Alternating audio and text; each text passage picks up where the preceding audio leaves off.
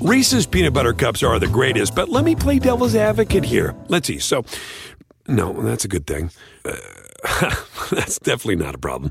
Uh, Reese's, you did it. You stumped this charming devil.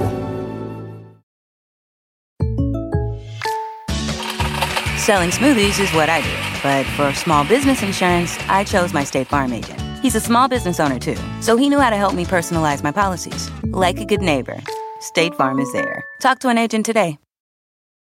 When it comes to teaching kids and teens about money, practice makes perfect. That's where Greenlight comes in. With a debit card and money app of their own, kids learn to earn, save, spend wisely, and invest. Parents send instant money transfers, create custom chores, and automate allowance, while kids track their spending, set savings goals, and practice money skills they can use today and for life. Get one month free when you sign up at greenlight.com slash podcast.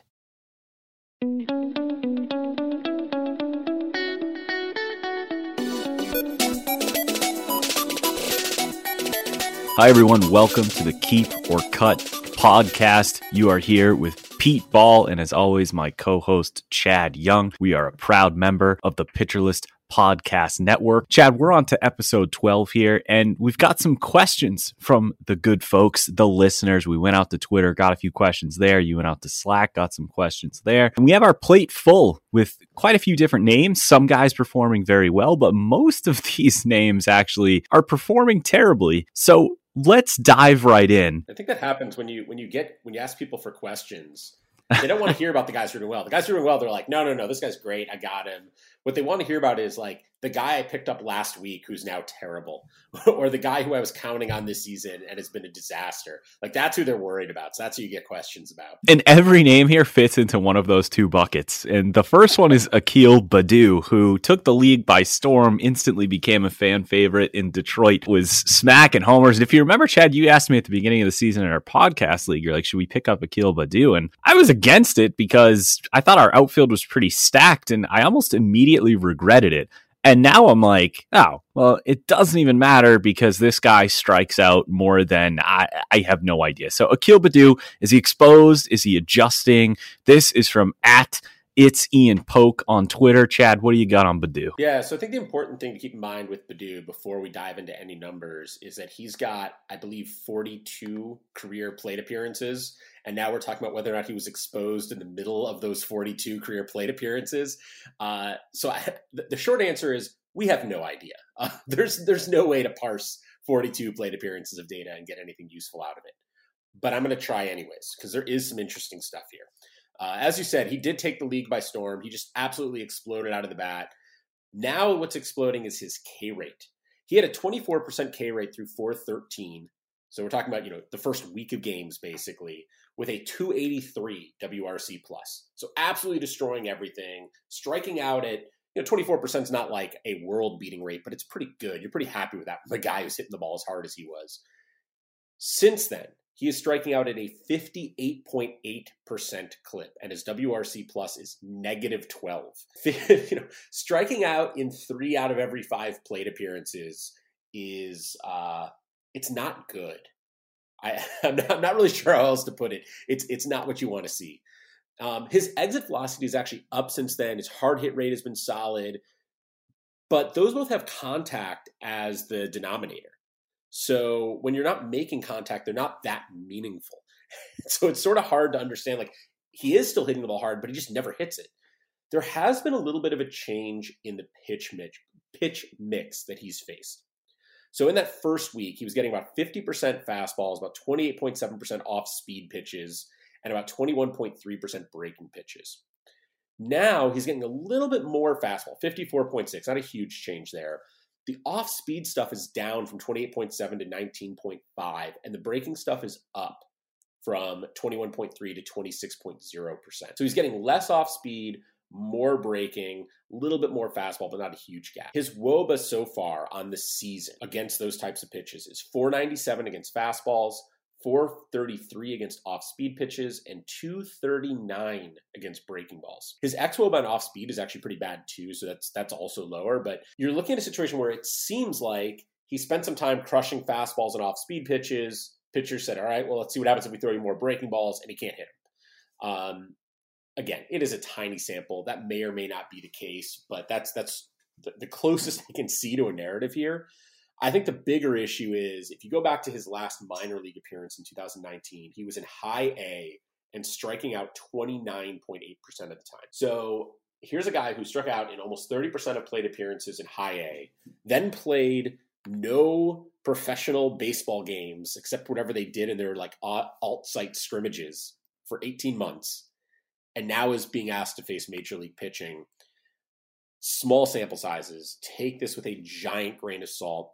It does look to me like pitchers have adjusted a bit and that his K rate is catching up to him. He has always had swing and miss, swing and miss issues per scouting reports.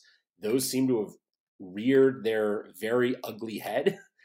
And I'm selling high if I still can where I've got him. If there's people who are interested in him, I, am gonna I'm gonna try to move on from him. I think it remains to be seen whether or not he can make the, the counter adjustment or whether he can make an adjustment to bring that K rate back down. But given his issues in the minors, I'm not super I'm not super excited about it. Uh, and I think that one of the challenges that he'll have as a Rule 5 pick, this is interesting. I've talked about this the opposite direction with Garrett Whitlock. Garrett Whitlock, we talked about this before, he's a Rule 5 pick, and so you can count on him. He will be in that, either that bullpen or that, so maybe at some point that rotation, but he will be in that situation and able to be used in fantasy all year. Baddoo, it looks to me like he could maybe use some time in AAA or Double A for that matter. He never got above High A because of the weird year last year, and he can't get it. There's no path to him going there unless the Tigers are willing to give him up. And, and I don't think they're going to be willing to do that anytime soon. And the Tigers aren't good. So they aren't worried about like wasting plate appearances here. If they think he can figure it out, they're going to let him try to figure it out. That could get ugly. Yeah, I so in a keeper, maybe I consider if there's a price attached to keepers, maybe I consider holding on to them because I, I think obviously you'd agree there is upside, there's power speed. If I got him in Ottoneu for a dollar, I'm not, I'm not doing anything with him. But in a shorter term or in a shallow keeper or anything like that, I, I'm I'm ready to drop him. He's already losing play time. He's only played in two of the last four games that uh, Detroit has played, and over the weekend he only got into two of those games against the Athletics. And during that time, he went 0 for seven with five strikeouts. So he's going like like you said, he's going through some serious adjustments that have this isn't a new problem. It's something that's been following him from the minors and in a shorter term, term league or especially a redraft. I am fully ready to just drop him and move on. And if someone else picks him up and he ends up finishing with 20 homers and 10 steals and hits 250, good for them. But I'm not missing out on enough to warrant the level of play that he has given us over the last week. And, and really, other than the, that two homer spell against Houston, really for a while now. Yeah, and I, would be watching if I'm not a if I'm not someone who has Baddoo on my roster today. I'm watching that strikeout rate. And if I start to see that strikeout rate creep back down, that's when I might be interested in buying back in. Uh, and, and like in in in Ottoneu, even in keeper leagues where there's a cost associated, I think there will be another buying opportunity on Baddoo in a couple months because I think he's going to continue to struggle for a while here. I think managers are going to get frustrated with him. I think he's going to get cut in a lot of places. And I think if you let him go now and just watch that K rate, when that K rate starts to look better, you'll have an opportunity to make a move and maybe profit in the future. So to kind of cap off Baddoo, Chad, let me throw out a few names to you. So right now, Baddoo is owned in 71% of ESPN leagues, and that number is certainly dropping. So I'm going to throw three names out to you. Let me know if you would drop Baddoo for these players. Would you drop Akil Baddoo for Jesse Winker, who's owned in 58% of leagues and has been tearing it up lately. Yeah, I, I mean, that's a that's a weird one for me because I play in so many on base leagues, and when you're playing an on base league, like yes, why like Jesse Winker should be owned already. It's crazy that he's not. Um, but yeah, I would. I I think Winker's a stud. I'm a big fan of Winker. I I would not leave him on the wire anywhere. Yeah, I love Winker and definitely agree in the on base leagues. Um, what about Bryan Reynolds of the Pirates, owning 62% of leagues? Bryan Reynolds, you know, he was so good in 2019 and so bad last year. And I've been really intrigued in sort of getting back in. He looks good this year. The BABIP is way up, but the BABIP was way up all through that 2019 season. And so he may be the kind of guy, like if you look at his minor league track record, even, he had, you know, going sort of stop by stop 391, 452, 376, 362. Three, that's 362 was in double A in 2018. 2019, he had a 394 in triple A before a 387 BABIP in Major League Baseball in 2019. And last year it dipped to 231. Now it's back up to 391. I don't think he can can maintain a 390 BABIP forever. Um, but if he is a high BABIP guy, which he he seems to be based on his track record, uh, there's a lot to like there, and there's not a ton to be scared about. He he last year his strikeout rate spiked. He's brought it right back down to where it was in 2019. His walk rate has actually in, improved. His chase rate is down. Yeah, go get Bryan Reynolds. Awesome. Yeah, Reynolds uh, five walks over his last five games, only two strikeouts. He's had five multi-hit games this year already. That includes a four-hit game. So I'm with you on Reynolds. And how about one more? What about Andrew Benintendi of the Royals? You dropping Baddoo to pick up Benintendi? Not if I can get Winker or Reynolds. Benintendi, man, I don't know what happened to this guy. I'm sure you you have been watching him closely as a as a Red Sox fan. He was so good. I really thought he was on his way to stardom. I mean, at, at both 21 and 23, he put up really good seasons. At 22, he put up an above average season, which is already impressive at at 22. And since then, it's just been a downward trend. And I don't see any sign it's going to turn around. I'm not even sure what to look for. Like everything, his, his exit velocity is up a little bit, but like his hard hit rate still isn't very good. His barrel rate still isn't very good.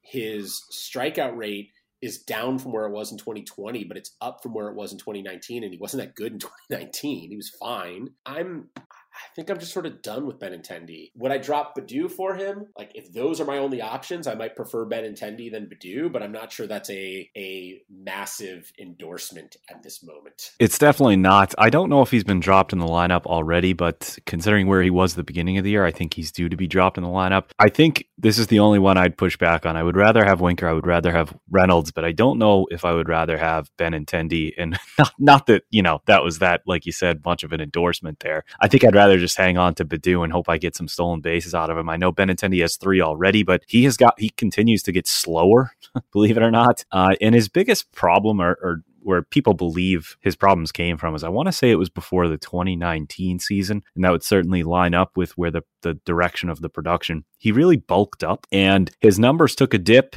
And I believe he said, you know, like, yeah, I, I really shouldn't have done that. Um, you know, I'm trying to just slim down and, and get back, I guess, the physique that he had before that when, when he was a productive MLB player. And it just hasn't happened yet. So, you know, it, between this year and last year, it's only 30 games. So I'm, I'm hesitant to completely write him off. But all of a sudden, when you combine that with 2019, you pretty much have a full season's worth of just not mediocre, but genuinely bad numbers. So I, I think I would rather have Baddoo. I hope Benintendi bounces back. I like him, but I, I wouldn't uh, hold out on it. Yeah, I mean, if you combine those three seasons, those three, you know, the 2019, his short 2020, and the, the brief amount of 2021 so far, he's got a 315 WOBA, which is, you know, pretty pretty far below average, below what was expected from him.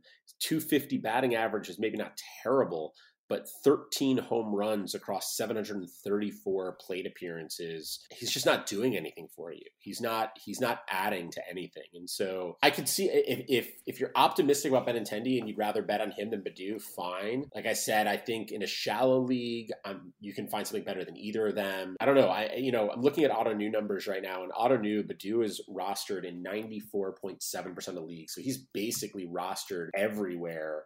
I don't think that number is going to stay that high. And I think if you have the opportunity to trade him, I would do it. And if you can't trade him, I'd be comfortable moving on from him. Especially like his average salary is four dollars right now, which means you can get a couple bucks back. I would I would be I'm fine moving on from him. Agreed. Uh, I you know in, in rotisserie I'd take Baddoo just to be clear. I think in points leagues I'd I'd hold on to Benintendi, but agreed. So we have a series of of pitchers we were asked questions about. Chad, this is from at Teesler two three nine eight on Twitter, at Patrick three on Slack, at King with an extra G on Slack, and at M Goodrum on Slack. And the first one, Chad, is somebody who he's the new Tanner Houck. He's like the opposite of Tanner Houck. He's he's Well, he's Patrick Corbin. He's the guy that we talk about all the time, but we don't love. At least I don't. I'm still completely out on him, but he pitched well. So tell us about Patrick Corbin. Where are you at with him, Jed? Yeah, so after his utter implosion, he came back and had a pretty good start last week. If you, anyone here listening who doesn't read Nick Pollack's starting pitcher roundup each day, I would recommend you do. It's a great, just sort of quick review of what every starting pitcher did each day in his roundup after that good start from Corbin, Nick Pollack said, I can't shake the feeling that this was a ruse.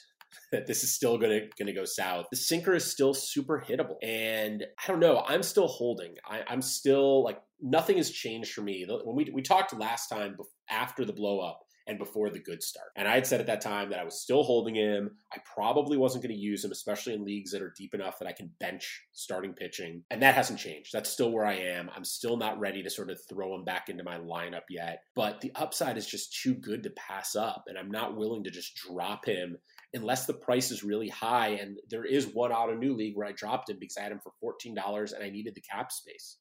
And in that case, fine, I'll, I'll move on. But unless there's a good reason to drop him, I, am sitting on him still. I'm still not super comfortable using him, but I want to see where this goes. Yeah, that's a it's a fair way to assess it. I mean, it's considering how much people may have invested in him before the season, you can't do anything with him now after that last outing. I do think he, I believe, and I wish I had the number in front of me. He increased his slider usage in this outing and it coincided with obviously a very strong outing against a team that's decent. I, I, I know people have been pretty harsh on the Cardinals, especially going into this year, but I think that offense has been okay. So it's promising. And if he is leaning way more on the slider, which brought him success in the past, I think that does make the sinker, the fastball, a lot more digestible. And it could result in him putting forward at least a decent year, which he was certainly not on track for before this outing. Yeah, if you go back and look at his numbers and looking at his game log now, in his first start against the Dodgers, he used the slider 28.7% of the time. That was against the Dodgers, so it's hard to read anything into anything with the Dodgers because they're so good. He then dropped it to 19% slider usage and 65% on the fastball. So the fastball, basically, he went from 58.8% fastball, 28.7% slider to 65.1 fastball, 19.0% slider. And that was the blow up.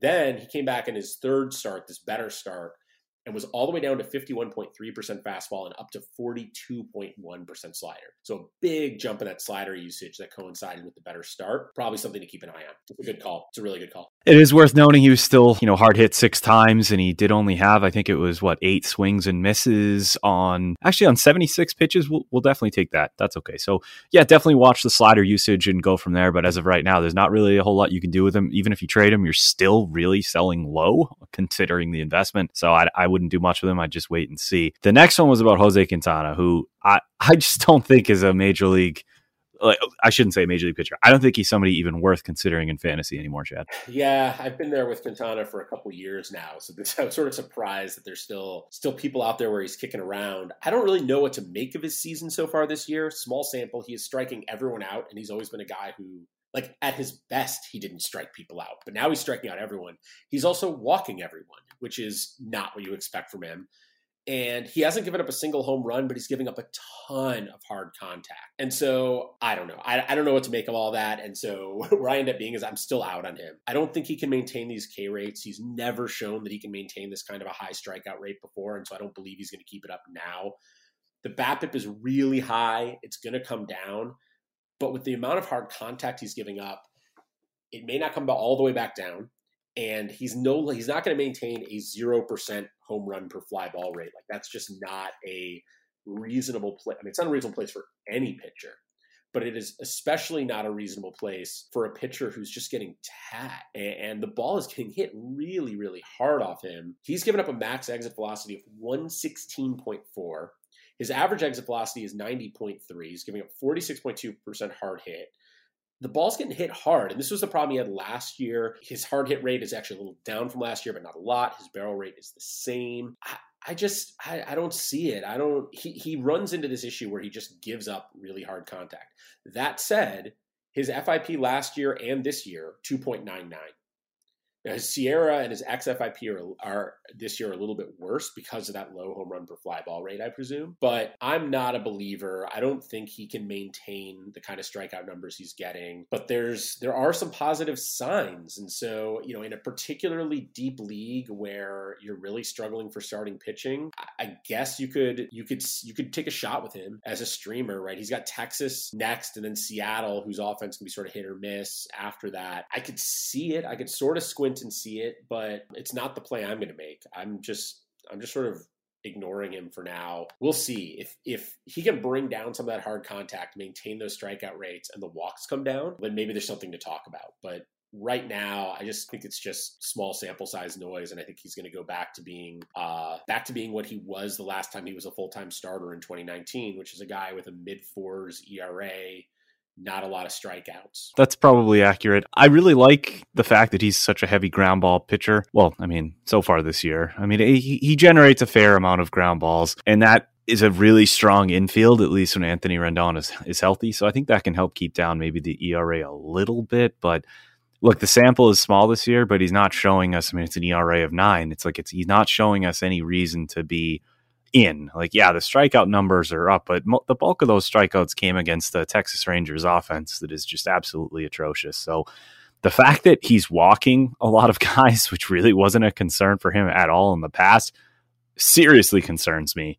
And so I, I I'm completely out on him, and I don't even want to spend any more time on Quintana. The next name in the list is a lot more interesting. Someone who a lot of people that drafted this guy, especially as early as he was going, they are sweating bullets at the moment. So, what are your thoughts on Zach Plesac? Yeah, Plesac means this is this is a tough one for me because I am I am invested in him as a fantasy manager and as a Cleveland fan, and so there's a lot riding on him getting things right. I think he's just working through some stuff. He's still like he's still avoiding walks, he's still striking people out. He's just making mistakes and when he makes those mistakes, they're getting absolutely hammered. Now, part of that is he just had two starts against the White Sox. And the White Sox offense is good. Uh, even without Eloy Jimenez, that's a good offense. And it's going to, like, a lot of pitchers are going to have bad starts against them. But I, I also think there's sort of a readjustment of expectations that needs to be made here, which is I don't think he was, I don't think it was fair to expect him to repeat last year. Um, he just, he had such a great season last year. He is not a 2.28 ERA pitcher. But if you look at his FIP, is XFIP, his SIERA last year, they were 3.39, 3.50, 3.41. His XFIP and his SIERA this year are 3.67 and 3.84.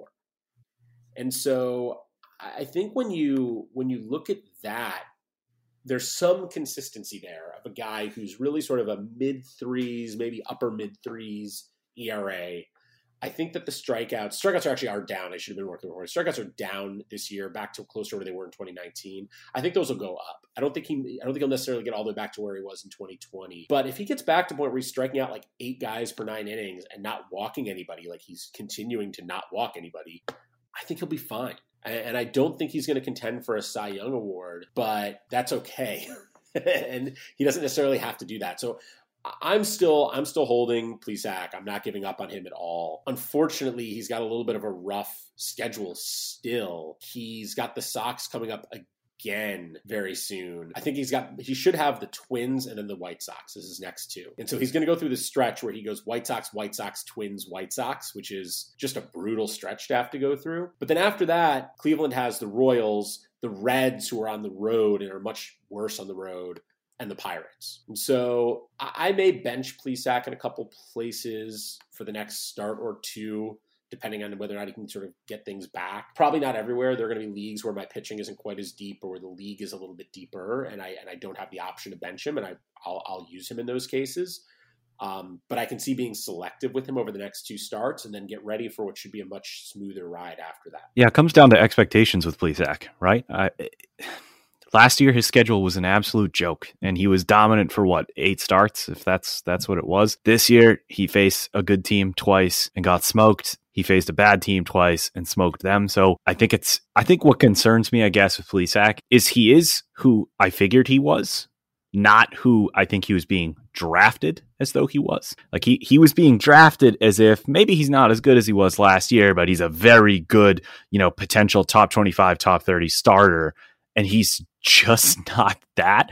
The strikeouts seem to be seem to have been fickle from last year, and he's not going to have as easy of a schedule. I mean, granted, the White Sox he faced last year, and he I assume he did well against them because he had such a strong season. I could be wrong on that. I don't know, but he's he's all of a sudden going to be facing the Yankees. He's going to face the Red Sox. He's going to face Mike Trout. And when you get out of that AL Central, is he going to have as much success? I I don't know. So I, I'm I, I don't really have him in a lot of spots because this is kind of who I figured he was, but I'm definitely not dropping him if I have him because you just named that stretch coming up with the Pirates and the Royals. I mean, absolutely roll him out there because I think that's going to be three quality starts. But am I going to expect seven innings with nine strikeouts and no walks and two hits? No, I'm not expecting that because that's not who he is. Yeah, I think if you go back to last season, he opened the season with the White Sox and threw an absolute gem. Eight innings, 11 strikeouts, no walks, three hits, no runs. Like, just beautiful. Um, he then had a stretch of Cincinnati, again, a good start against the White Sox, the Royals, the Royals, then a rough start against the Twins, a great start against the Tigers, and a rough start against the White Sox to end the year. And so if you look at what he's done going back to, let's say, his last seven yes seven starts. He's had three really good ones and three not so good or four not so good ones and it completely coincides with the quality of the opposition. Yeah. So you, pick your spots with him. Pick your spots with him. If, if he's got a two start week against the pirates and the royals there's there's no way I'm not.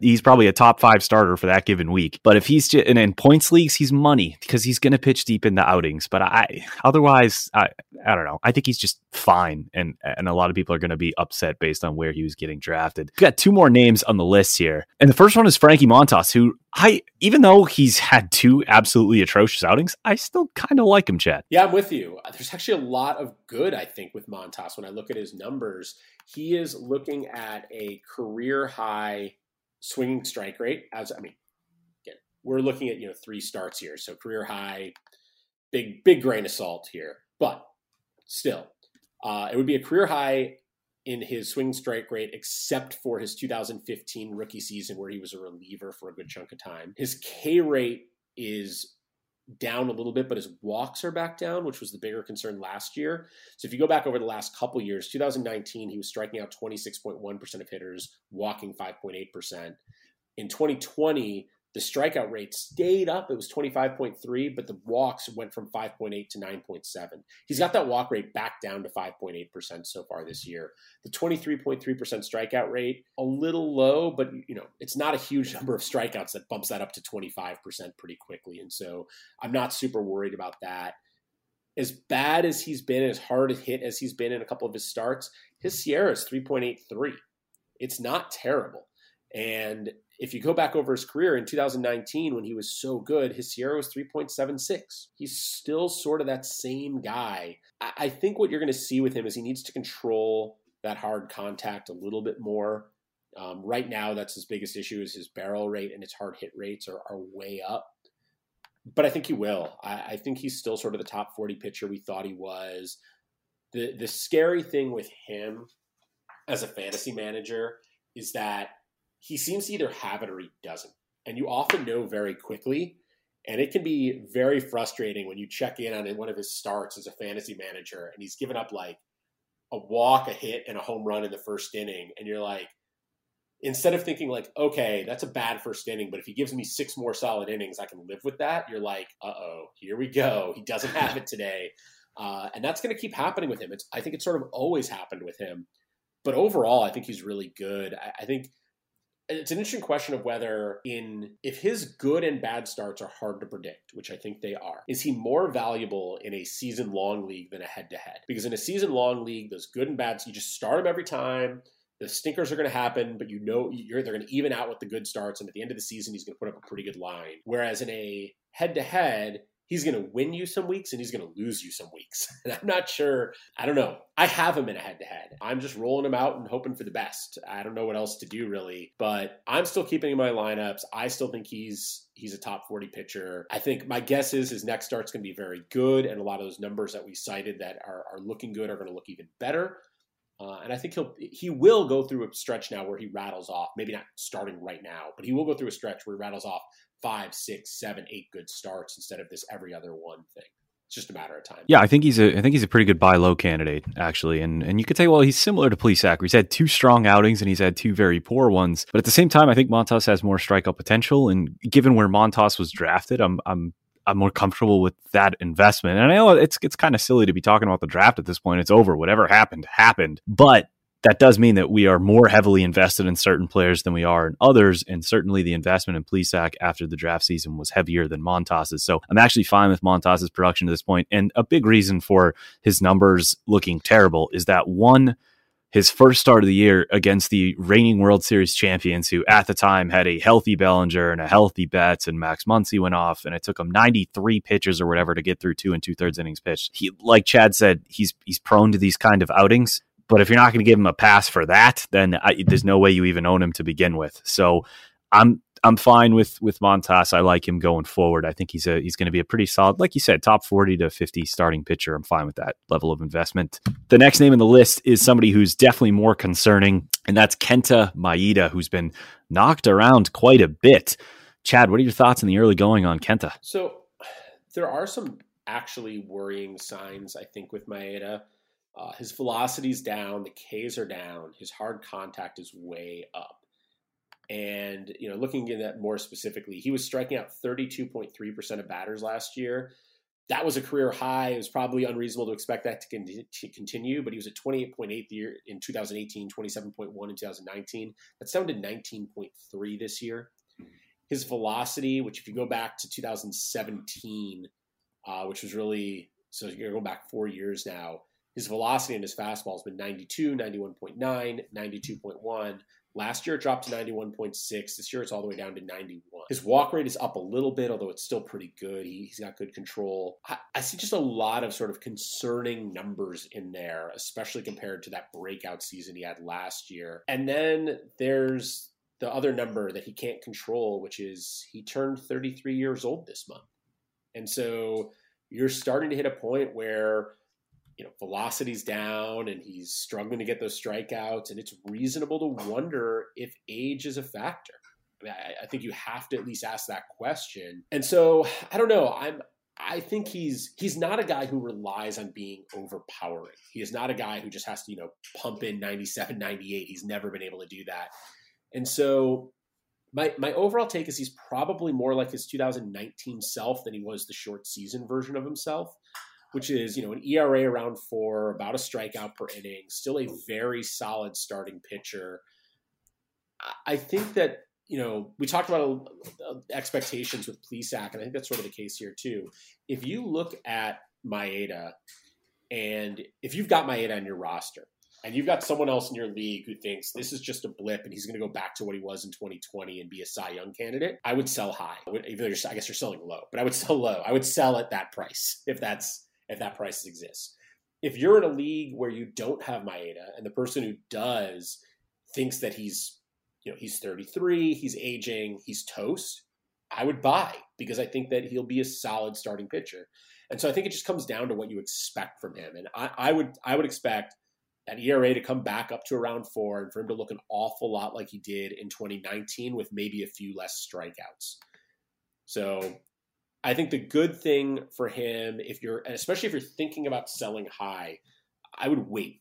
And the reason I would wait is the next four series for the Twins are Cleveland, Kansas City. Sorry, the next four starting Monday because he hasn't pitched this weekend. Cleveland, Kansas City, Texas, and Detroit. He will get Cleveland and Kansas City. I think he'll get at least one of Texas and Detroit. After that, they go Chicago, Oakland, Chicago. And we just saw the Twins have some issues with Oakland, and we know that Chicago can hit. And so, if you're thinking you want to sell Maeda, give it a couple weeks, let him get through the month of April. It's going to get much better over the next couple weeks, and then move on before he hits that rough stretch with the White Sox and A's. That's great advice. Because I, I was I was just wondering what his schedule was going to be, and I would definitely wait those three weeks. Because if you if you sell him right now, you're not getting close to the value that you should get. And to be fair, he's only had one absolute complete like fantasy clunker that ruined your week. The other three outings were two earned runs or less. The problem was just the amount of hits he gave up and how long he lasted. He hurt your whip. He didn't kill your ERA. He didn't ruin your week. I'm looking at you know, his CSW is definitely down, but the swinging strike rate is still 15%, which I think is very good. It's definitely above the MLB average. He's not fooling guys like he was before. His O swing is right around 37%, which tells me that splitter, that slider, he's maybe not generating as much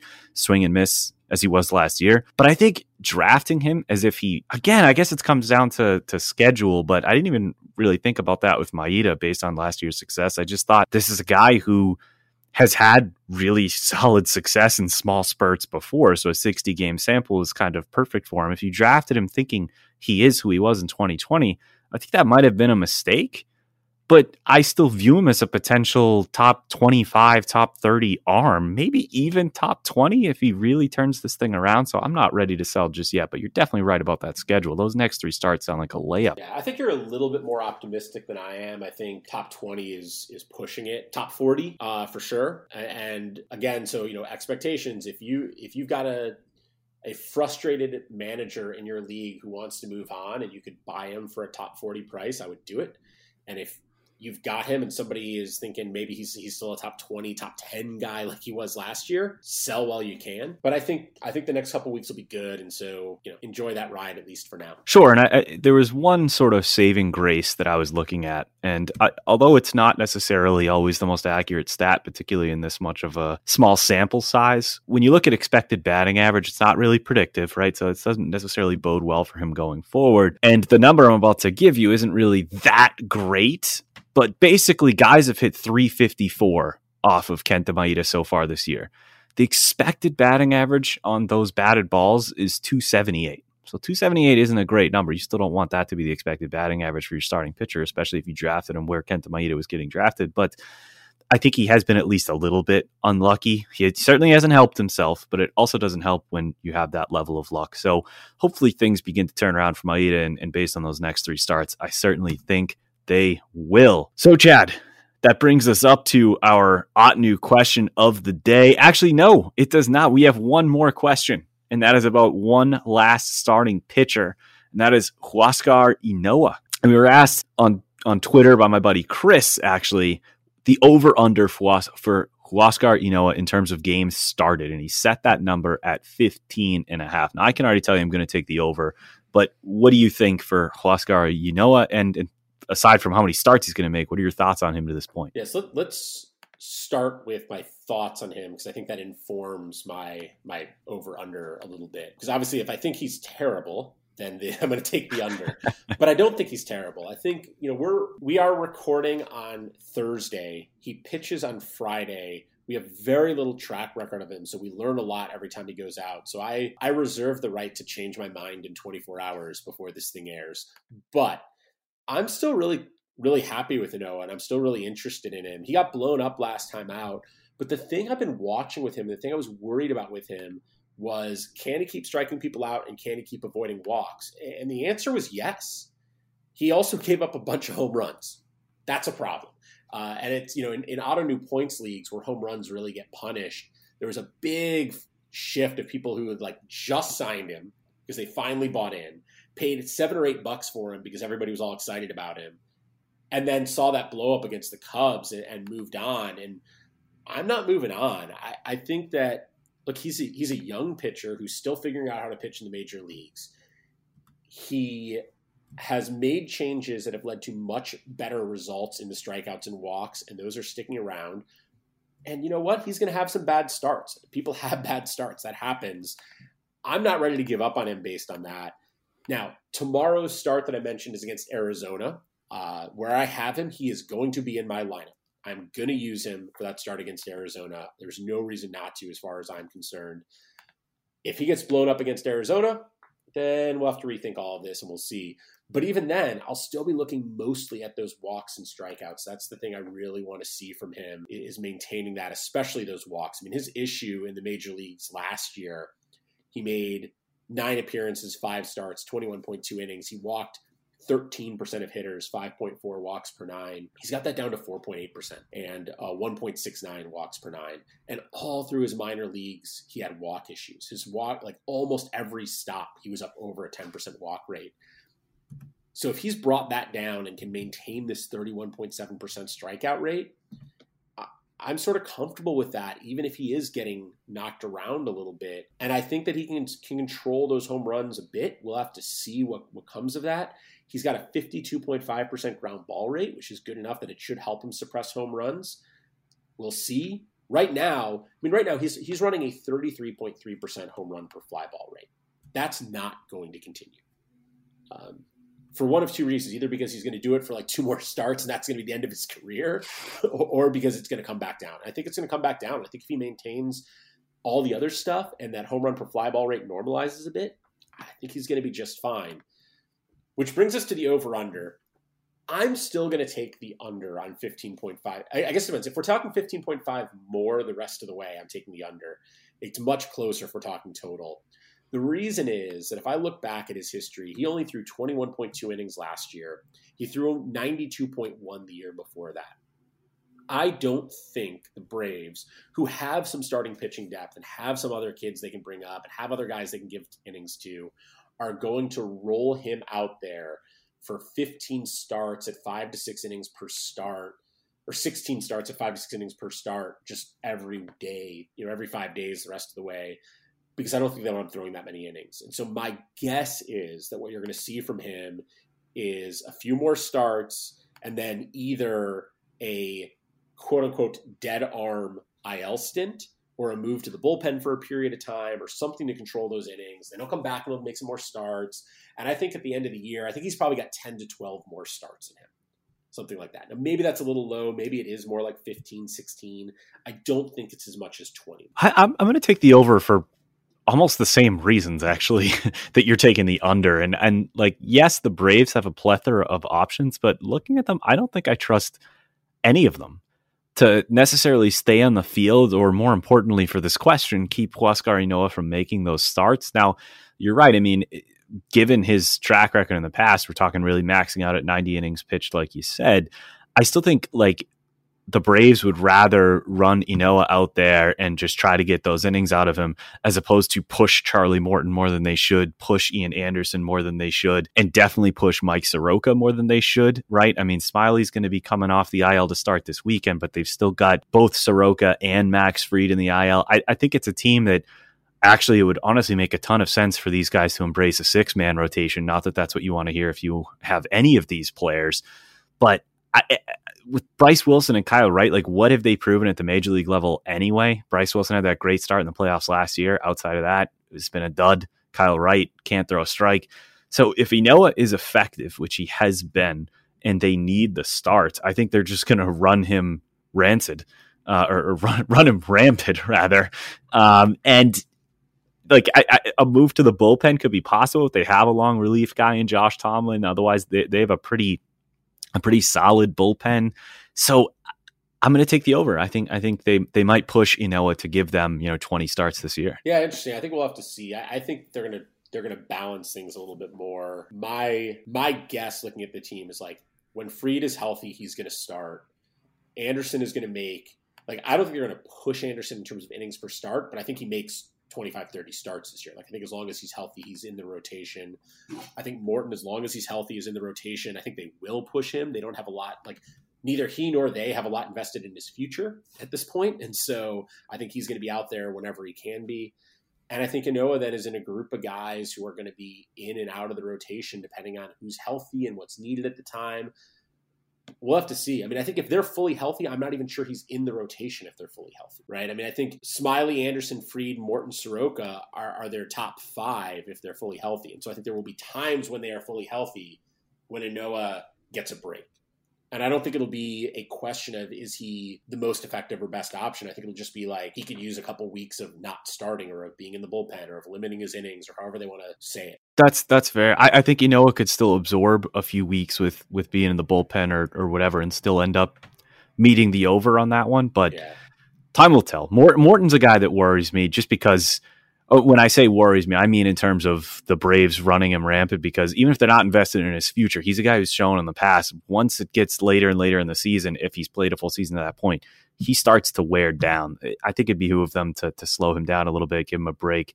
But we'll see. Like you said, there's no shortage of options. Chad, there was one more question I wanted to get to, and uh, it was not it was not proposed by any of our listeners. It's going to be proposed by me. Are we going to see MacKenzie Gore very soon? And I have no idea. One of the questions that we got asked that I did not pick up was what prospect should we expect to be um, producing and providing value soon, and who should we be looking at? And I think we need to we're gonna we're gonna have a, a live brainstorm on the pod right now where I suggest that we need to find a, a a prospect expert to join us in one of the next couple weeks and talk a little bit about prospects we should be looking at for keeper leagues. Uh, Gore still sort of fits into that. I hope we see him soon. I want to see what this guy's capable of. I feel like I've been hearing about him forever and I want to know what's happening. But I don't know. I mean, the Padres obviously need the innings. And so he would make a lot of sense. But they've been super cautious with him. And I'm sure they have their reasons for that. And so I, I have no idea. I have no idea what they're going to do or when they're going to do it. I think we still have to wait and hear what they what they say about Lamet. But if Lamet's out and they've got a couple other guys out, and now you're basically looking at a rotation of Paddack, Musgrove, Snell, and Darvish. You got to have somebody else in there, and I'm not really sure who their other options are. Maybe there's someone I'm not thinking of. Well, right, you're not thinking of him because his name is Ryan Weathers, and Weathers. that that is That's who they're. Sure. Yeah. Right. That's that's who they're using for their for their fifth starter at the moment. I look at this team as a team that wants to compete. Blake Snell's not really giving them a lot of innings. Certainly, Chris Paddack hasn't been living up to expectations, giving them a lot of innings. They may just need the kick in the butt even if Lamet, and I don't like to speculate on, on injuries, but I mean, the fact is Lamet left the game because he felt injured last night. Like, even if he's not headed for Tommy John, I don't think we're going to see him for a while. Now, I said this about Fernando Tatis Jr., and he came right back, but this is different. This is a guy who had UCL issues or whatever it might be in his elbow, tried to rehab, came back in 29 pitches in, had to get the hook and then Andre, Adrian Morejon, same thing. I, he, he might already be scheduled for his Tommy John surgery. Maybe he already had it. I don't even know. So I think the need is there, and I I think we're gonna like AJ Preller. This is what I love about this guy. He does not hesitate. Like this, I, am surprised we haven't got the news already that MacKenzie Gore is getting called up. So I, I do expect to see him soon. I think, uh, yeah. I guess the the question becomes from the rotation standpoint. Like I completely forgot about Weathers. Weathers has been really good, and if they don't think Gore is ready or they're not ready to go to Gore yet, I think they can live with the five they've got for a while. Uh, they they certainly could. I mean, their first four on paper are absolutely tremendous. And they have a deep bullpen. They have guys in that bullpen who can throw multiple innings. And let's face it, I mean, MacKenzie Gore had some some command and control issues he had to iron out himself that really didn't get ironed out in the spring. So we'll see if in the extended camp or whatever they call it, uh, if that has been ironed out. If it has, then I expect to see him soon. But that there there could be a chance that it hasn't. But I do think we are a extended IL stint from Lamet, which might already be happening, and Orion Weathers implosion away from from seeing Gore. But anyway, it's pure conjecture at this point. We do have to get to the new question of the day here. It was suggested by Mark McElroy, who is a commissioner of the Pitcher List Ot Newbies League. Uh, and he writes about Ottoneu for Pitcher List. I'm sure you've seen his work before, particularly if you listen to our podcast. And his question's simple. Chad, how do you handle double headers when it comes to Ottoneu? Yeah, it's a it's a good question and it's an important question. I think to add a little context to this, in season long Ottoneu leagues, you have a games played limit for each position. So if you're looking at your your you know your starting first baseman or whatever, you have 162 games at first base, 162 at second base, um, everything except outfield, where you have five outfield slots, you get 810 total games. And a game played is a game played is a game played no matter what happens in that game. And so if you have a guy who comes off the bench and pinch hits, or a guy who comes in as a defensive replacement, that's a game. And you've used up a game on that one or maybe even zero plate appearances. And so the, when, when, Mark asked this question, he was inspired by Randal Grichuk, who he started as part of a doubleheader. Grichuk started the first game of the doubleheader. Mark had him in his lineup. Grichuk then was benched for the second game, but came in late as a defensive replacement and never got a plate appearance. And so Mark used up two of his games in the outfield. and in one of those two got zero plate appearances, which is uh, not a good way to rack up the points in a points league, even in a roto league. You know, you're, you're looking at a, a lot. You're, you're looking at nothing, right? You get no value for that one game. There's some added complexity right now because double headers are those seven inning games. So even if a guy starts both ends of a double header, you get 14 innings out of him instead of nine. And that's that's 22% fewer innings, right? That's a big change in the amount of value you can get. You know, in in points leagues, you're really looking at a, a total number of points per plate appearance and then plate appearances per game that determine a guy's value if the game is only seven innings, that's a big hit to that value. And even in roto leagues, you're losing opportunities to rack up runs or home runs or RBIs or stolen bases, depending on what your, your categories are. Then there's so start off with head-to-head leagues. I'm gonna I'm gonna switch from the season long leagues to head-to-head leagues. Those are a different beast. And head-to-head leagues in Ottoneu, there are no games played caps. So you can use up as many games as you want. And in those cases, double headers are gold because you, you're not you're no longer saying, oh, I could start this guy in his double header and get two games of seven innings each, or this guy who's not in a double header and get one game of nine. The games no longer matter. It's just 14 innings from one guy or nine from another, and 14 is better.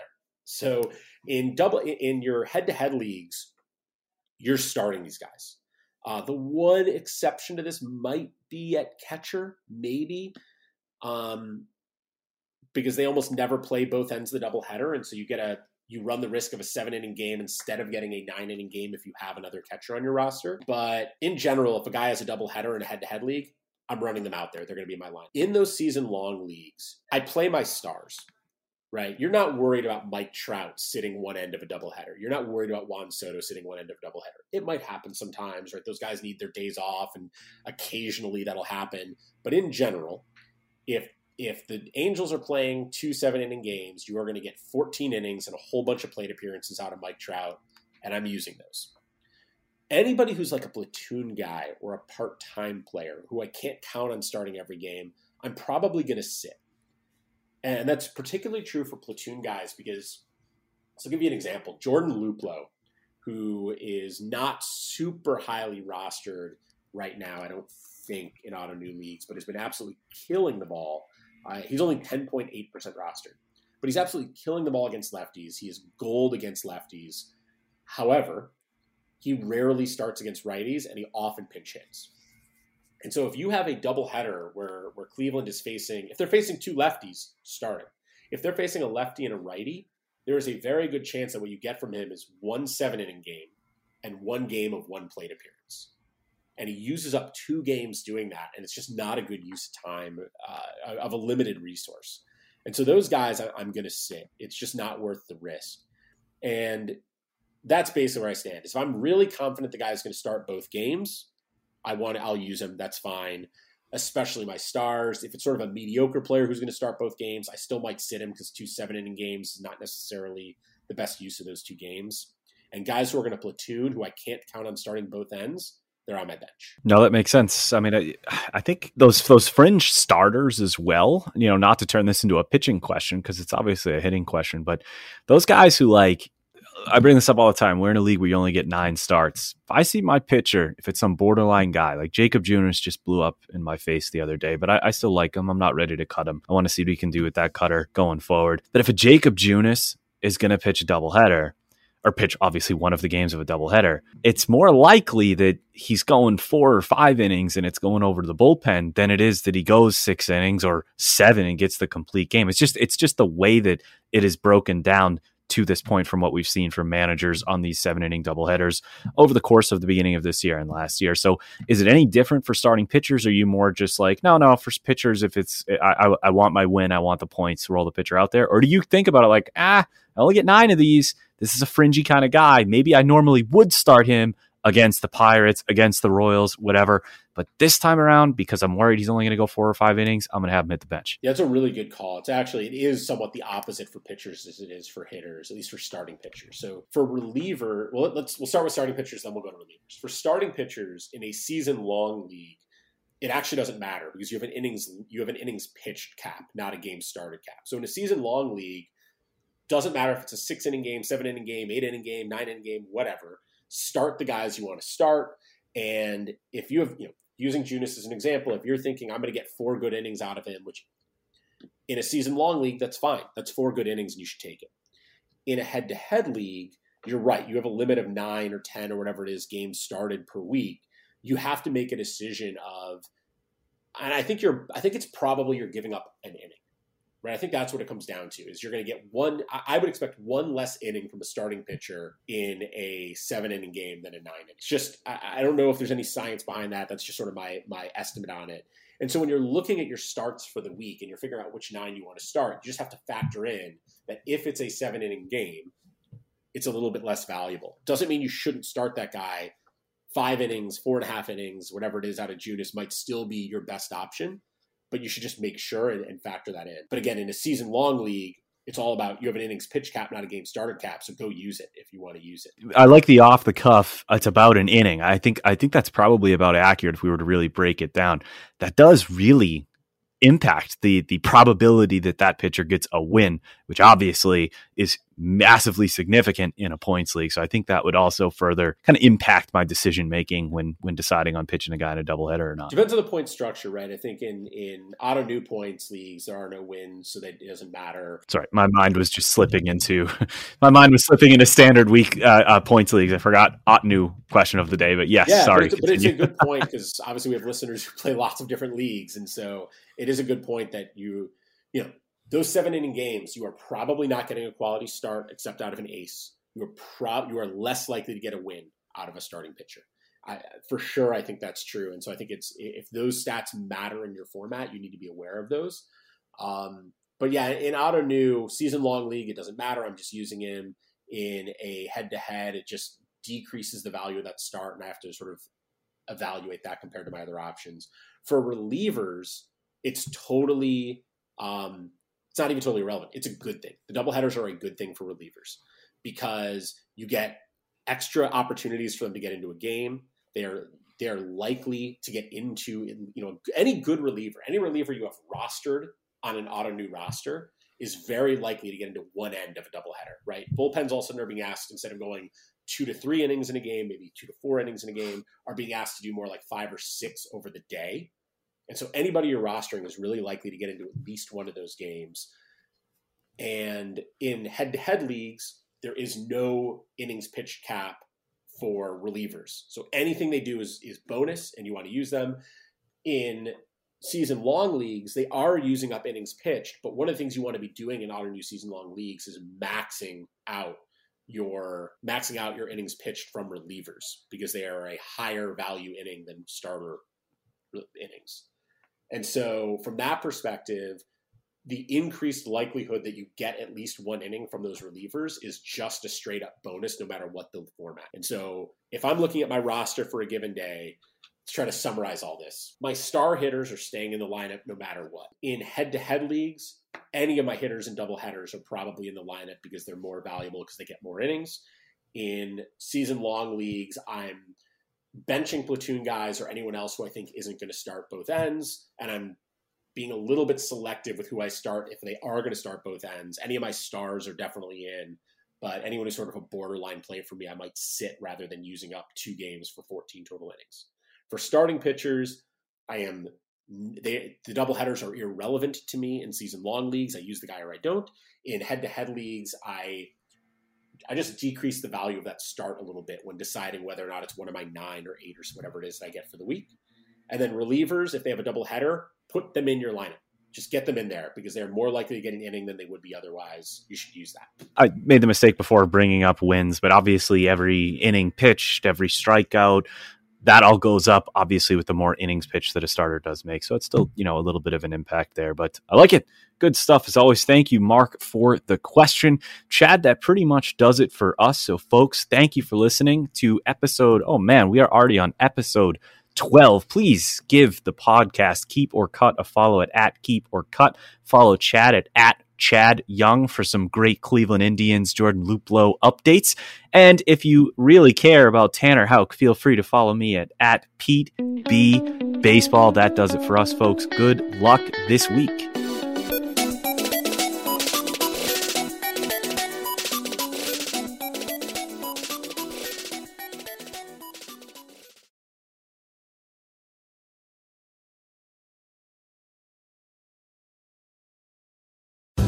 Reese's peanut butter cups are the greatest, but let me play devil's advocate here. Let's see. So, no, that's a good thing. Uh, that's definitely not a problem. Uh, Reese's, you did it. You stumped this charming devil. At Bet365, we don't do ordinary. We believe that every sport should be epic. Every goal, every game, every point, every play. From the moments that are legendary to the ones that fly under the radar. Whether it's a game-winning goal in the final seconds of overtime or a shot on the goal in the first period. Whatever the sport, whatever the moment. It's never ordinary at Bet365. 21 plus only. Must be present in Virginia. If you or someone you know has a gambling problem and wants help, call 1-800-GAMBLER. Terms and conditions apply. Hey parents, Greenlight is here to take one big thing off your to-do list, teaching your kids about money. With a Greenlight debit card and money app of their own, kids and teens learn to earn, save, and invest. You can send money instantly, set flexible controls, and get real-time notifications of your kids' money activity. Set up chores and put allowance on autopilot to reward them for their hard work. Then learn about the world of money together. Get one month free when you sign up at greenlight.com slash podcast.